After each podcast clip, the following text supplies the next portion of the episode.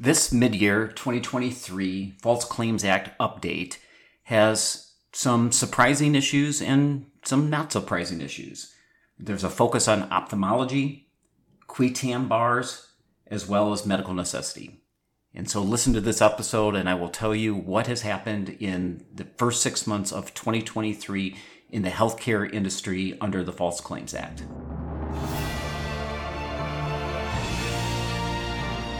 Captain Integrity Production and the law firm of Nelson Mullins presents Stark Integrity, the Stark Law and Compliance podcast. Stark Integrity explores the world of the Stark Law and healthcare compliance with our nationally recognized Stark Law, Fraud, and Compliance attorney, Bob Wade. Bob has a national healthcare legal and compliance practice that focuses on the minions of the Anti Kickback Statute, False Claims Act, and the Stark Law, including fair market value and commercial reasonableness. Although Bob is a law partner in the national law firm of Nelson Mullins, the views expressed in Stark Integrity are Bob's personal views and not the views of the firm, and they are not intended to be legal advice. Now, without further ado, I give you Captain Integrity, Bob Wade. Welcome to Stark Integrity, the Stark Law and Compliance podcast. My name is Bob Wade and I am your host. Well, this is the 2023 mid year False Claims Act update. And as I indicated in my teaser, there's some general issues that are not surprising and some issues that are somewhat surprising. Basically, uh, what is surprising is the low amount of recoveries that have occurred in the first six months.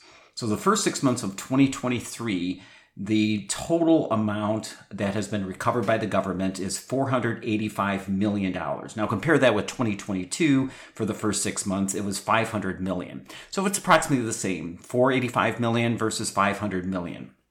But as we know, uh, in 2022 for the entire year, the government recovered 2.2 billion dollars. So that would mean that there would have to be a lot more settlements uh, between July 1 through December 31 in order to get up to the 2.2 billion in order to be equivalent to 2022. Now, what's interesting uh, of that 485 million, there were 36 False Claims Act resolutions. So it's 36 for 485 million for the mid-year 2023. Compare that with 2022. Here's what's a little bit surprising is that there were 29 resolutions in 2022. So 29 in 2022 compared with 36 in 2023, coming out with about, you know, equivalent uh, amount of settlements, you know, 485 million versus 500 million. And the purpose of doing this False Claims Act update is to kind of let you know what some of the issues are uh, that were settled, uh, and we can learn from experience from other providers, and hopefully those other providers are not you or entity that you represent, but if they are, they're still learning um, objectives that uh, we can actually take as we implement not only our legal compliance but also our compliance programs generally. Now, I do want to cover a couple of, of, kind of overarching cases that were dealt with in the first six months of 2023. You know, first off is the Supreme Court in the SuperValu case, and I have a complete episode on the SuperValu case, but uh, there was some issue as to whether or not there's an objective standard versus a subjective standard uh, dealing with the knowledge under the False Claims Act. And there was a split. And so the Supreme Court, as we know if you've listened to the episode on Stark Integrity, is that it is a subjective standard. So, what did the defendant actually know and actually believed at the time of the alleged false claim? So, it's it's it's the subjective factor, not just generally that objectively someone could believe that the claim being submitted is uh, is defensible. It's is what did the defendant actually know? Their subjective factors, and again, as I pointed out on Stark Integrity previously, most of the time it's uh, through emails uh, that uh, the the evidence of the subjective factor is known, and in the legal parlance, we call this the scienter. So that was one of the issues. Uh, the second issue, and this is another Supreme Court case, and this is the case of uh, United States ex rel Polansky versus Executive Health Resources, Inc. So this is, has to deal uh, as to when the government can actually dismiss a false claim suit over the qui tam relator's objection. And this is a quote from the case. It says the government may dismiss the action, uh, the false claims action or the qui tam action, notwithstanding the objections of the person initiating the action, if the person has been notified by the government of the filing of the motion, that's the motion to dismiss, and the court has provided the person with an opportunity for a hearing on the motion. So it's it's whether or not the government has intervened, and if they have intervened, they can dismiss. And this case is saying that even if the government files a motion to dismiss, that is a an involvement of the government in the case. In which case, if the there's a hearing on that motion, that and the qui tam relator has the ability to um, an opportunity to be heard on that motion, then the qui tam case can be dismissed. So those are the two Supreme Court cases. Now, what I want to do is go through some of the False Claims Act settlements uh, and judgments that have occurred in the first six months of 2023. And I'll know, and this is consistent with uh, other reports that I have had on the False Claims Act settlement. Most of the settlements under the False Claims Act are in the healthcare industry, so healthcare and life sciences. And so I'm only going to focus on the settlements in the healthcare and life sciences industries because Stark Integrity is about healthcare and life sciences. So I'm going to go through these cases, talk a little bit about some of the facts. I'm not going to do a deep dive in any individual one, uh, but kind of give you some of the uh, the issues that were uh, in play with respect to those settlements. And before I go settlement by settlement, what's interesting is that there are physician groups who have settled individual physicians who have settled, and individual executives who have settled, in addition to healthcare entities like hospitals and health systems and laboratories. So you know, we're continuing the theme of individual accountability under the False Claims Act.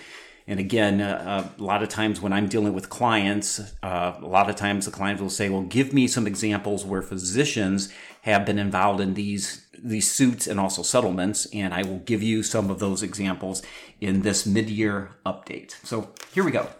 So first on January 9th, a physician group agreed to pay 1.85 million and what the allegation was by the qui tam relator is that they were billing for number 1 medically unnecessary cataract surgeries and diagnostic tests, number 2 tests that were incomplete or of no value, and office visits in which, number three, the level of service claim was not provided.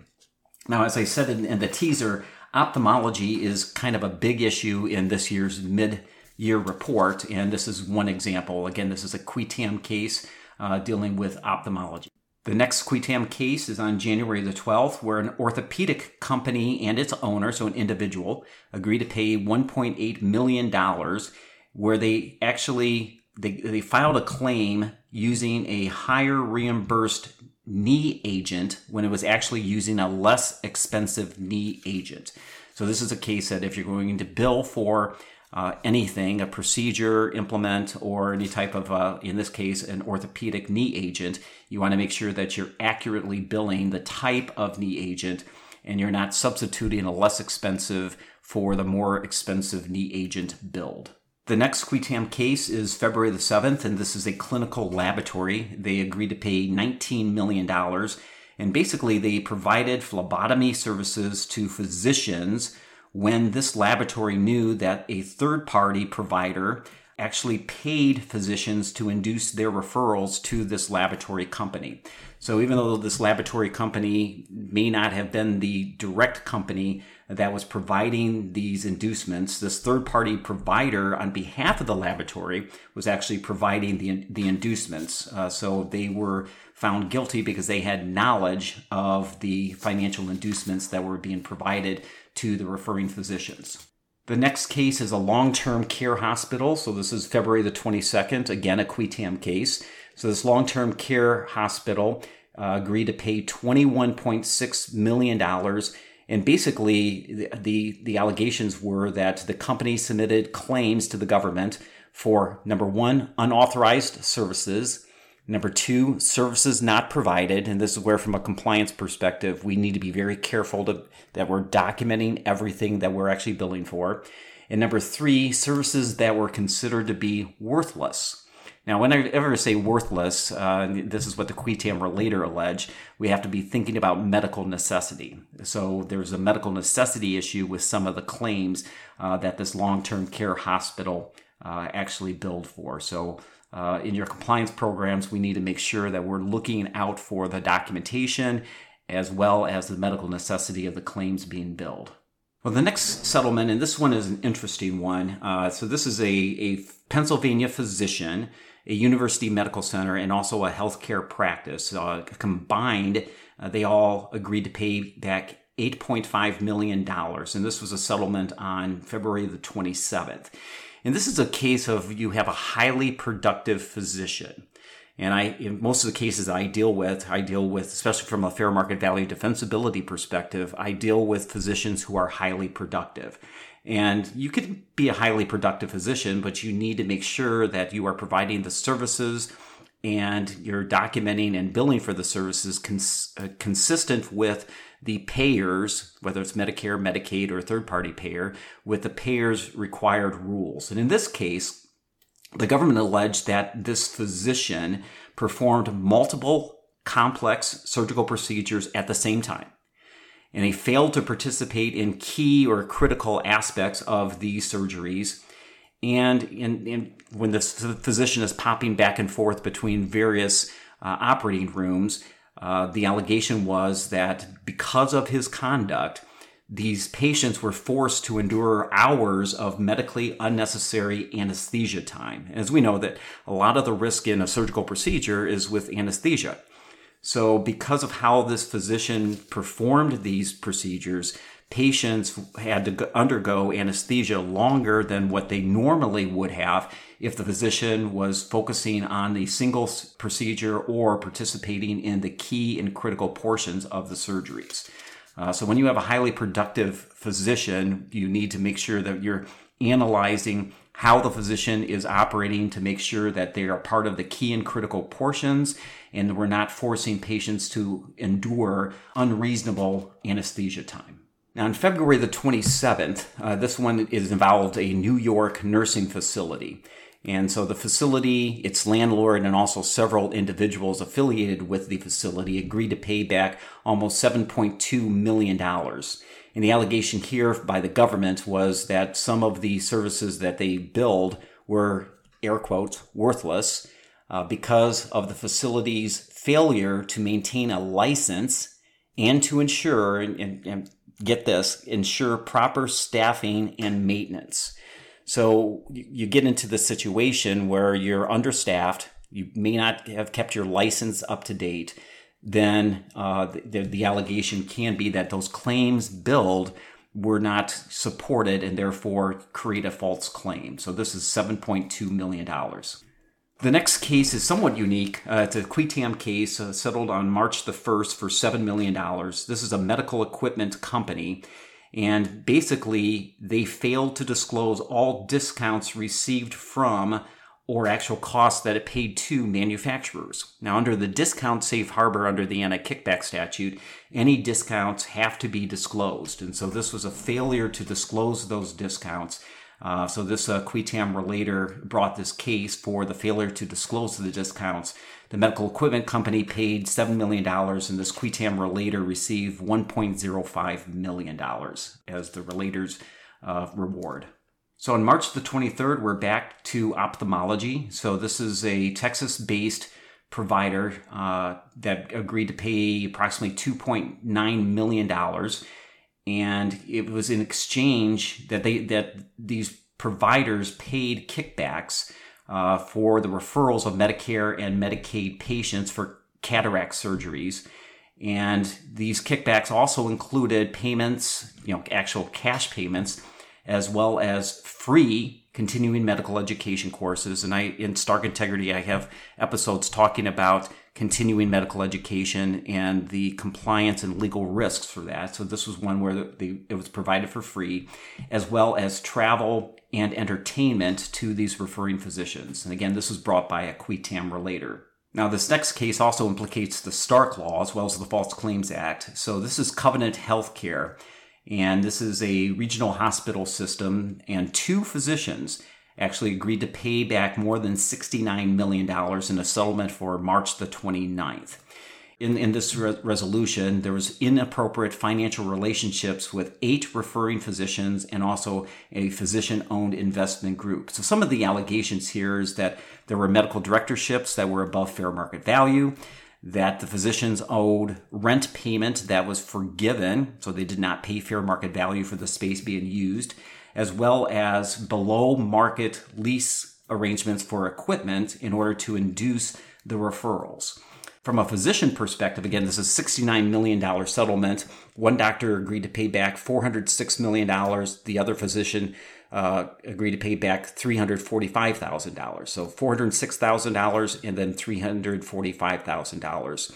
And in this case, the qui tam relator received $12.3 million uh, of the recovery. The next qui tam case is uh, settled on April the 19th, and this is a healthcare company out of Virginia. They agreed to pay back $3 million and basically, they were billing the Virginia Medicaid for in home healthcare services for pediatric patients, get this, who were actually hospital, uh, hospitalized at the time. So they billed for in home services on days where the pediatric patients were actually uh, hospitalized, as well as billing for home health services that were not provided. So that gets back to the documentation, medical necessity. Uh, so uh, that was uh, brought by a qui tam relator.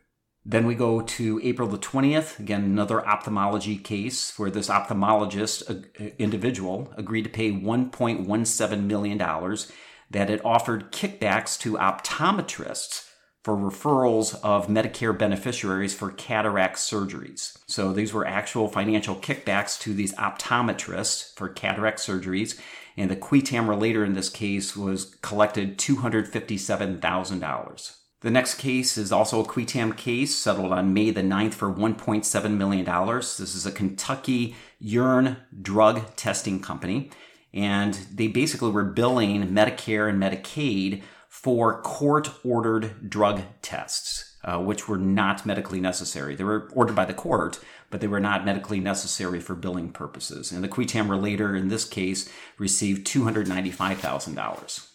And then the next case is actually a really good case for us to all understand. And this is a, a Mass General Brigham uh, who owned Massachusetts Eye and Ear Infirmary. So on May the 24th, uh, this hospital group agreed to pay $5.7 million that it had uh, seven physician compensation plans that did not conform with the Stark Law and involved 44 doctors. Now, what, what the reason why this one is interesting is that these plans were in existence before Mass General acquired Massachusetts Eye and Ear Infirmary which means that when you are doing an acquisition, you need to review all of the physician financial arrangements for Stark Law and a kickback statute compliance uh, to make sure that you're not stepping into a situation where you're you are going to be basically holding the bag and being responsible. So in this case, it was a 5.7 million dollar uh, issue for Mass General. Uh, the next qui tam case, uh, and this is again a medical necessity documentation issue. So this is May the 25th a Philadelphia based primary care physician practice and two of its individual physicians agreed to pay back 1.5 million where they billed diagnosis codes for morbid obesity and smoking cessation when the diagnosis codes were not supported by the medical record documentation. The next case is deals with a vascular surgeon on May the 25th agreed to pay $43.42 million uh, this doctor also ended up spending 80 months in prison, uh, and this was a qui tam case, and where he actually billed for uh, services or procedures that were never performed and inappropriately use modifier 59. Modifier 59 is basically to unbundle the code. Now, you know, typically if a vascular surgeon is doing two surgical procedures, you can bill for the first procedure at 100%, the second procedure at 50%. If you attach modifier number 59, it unbundles those and you get 100% reimbursement for each surgical procedure.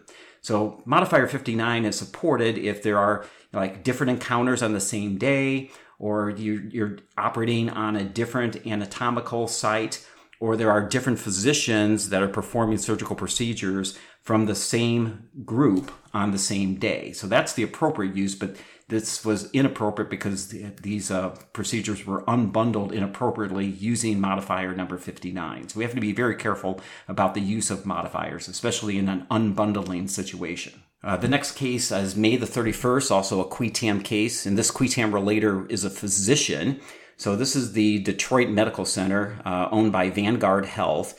So the Detroit Medical Center agreed to pay back $29 million. And what happened here, the allegation was, is the Detroit Medical Center was providing Detroit Medical Center employed NPPs to private physicians at no charge. And these private physicians were using the services of the NPPs and so this qui tam relator, this physician, brought the uh, action. And uh, again, uh, they have episodes on Stark Integrity talking about this issue. So you know, if NPPs are being used, we need to make sure that we're using them appropriately and not providing them free of charge to referring physicians. Uh, the next case is the St. Francis Healthcare System out of Greenville, South Carolina. Uh, this is June the 15th, also a qui tam case. They agreed to pay back $36.5 million.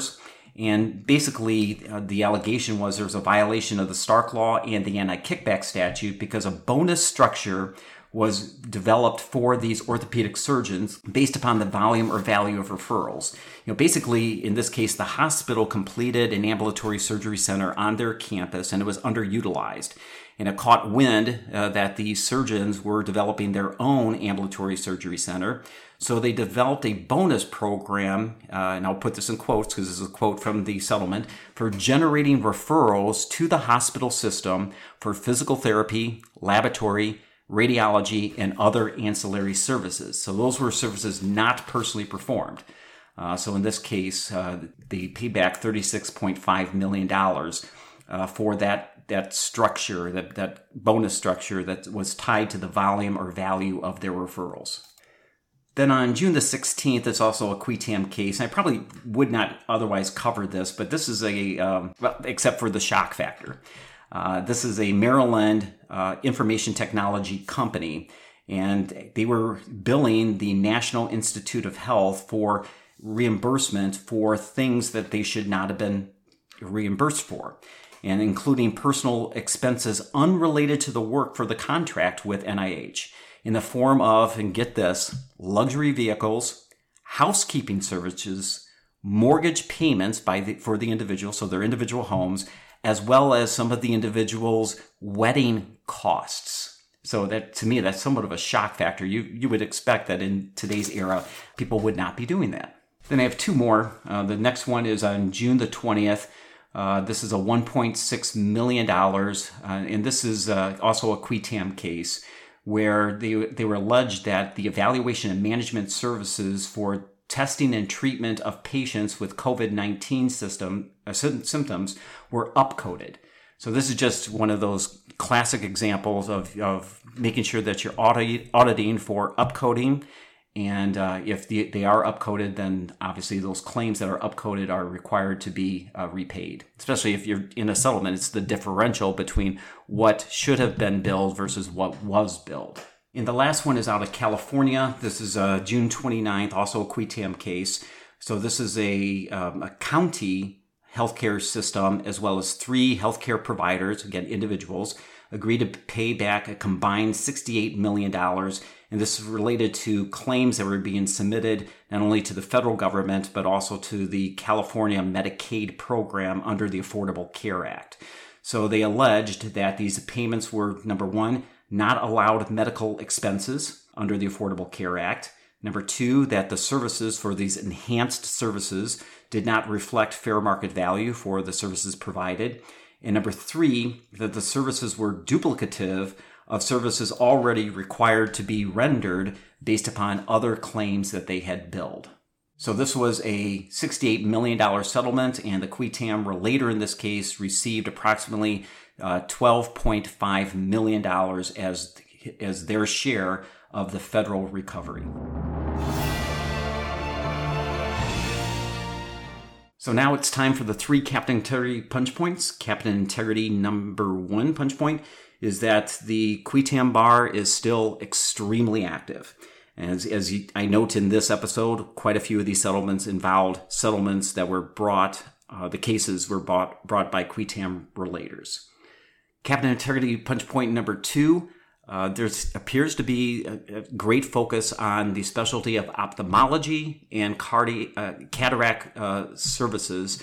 So, if you're dealing with clients that are in that space, a lot of these settlements dealt with the specialty of ophthalmology. And lastly, Captain Integrity punch point number three fair market value and Stark Law issues still are high on the list. And we, I have many episodes uh, dealing with those issues on Stark Integrity.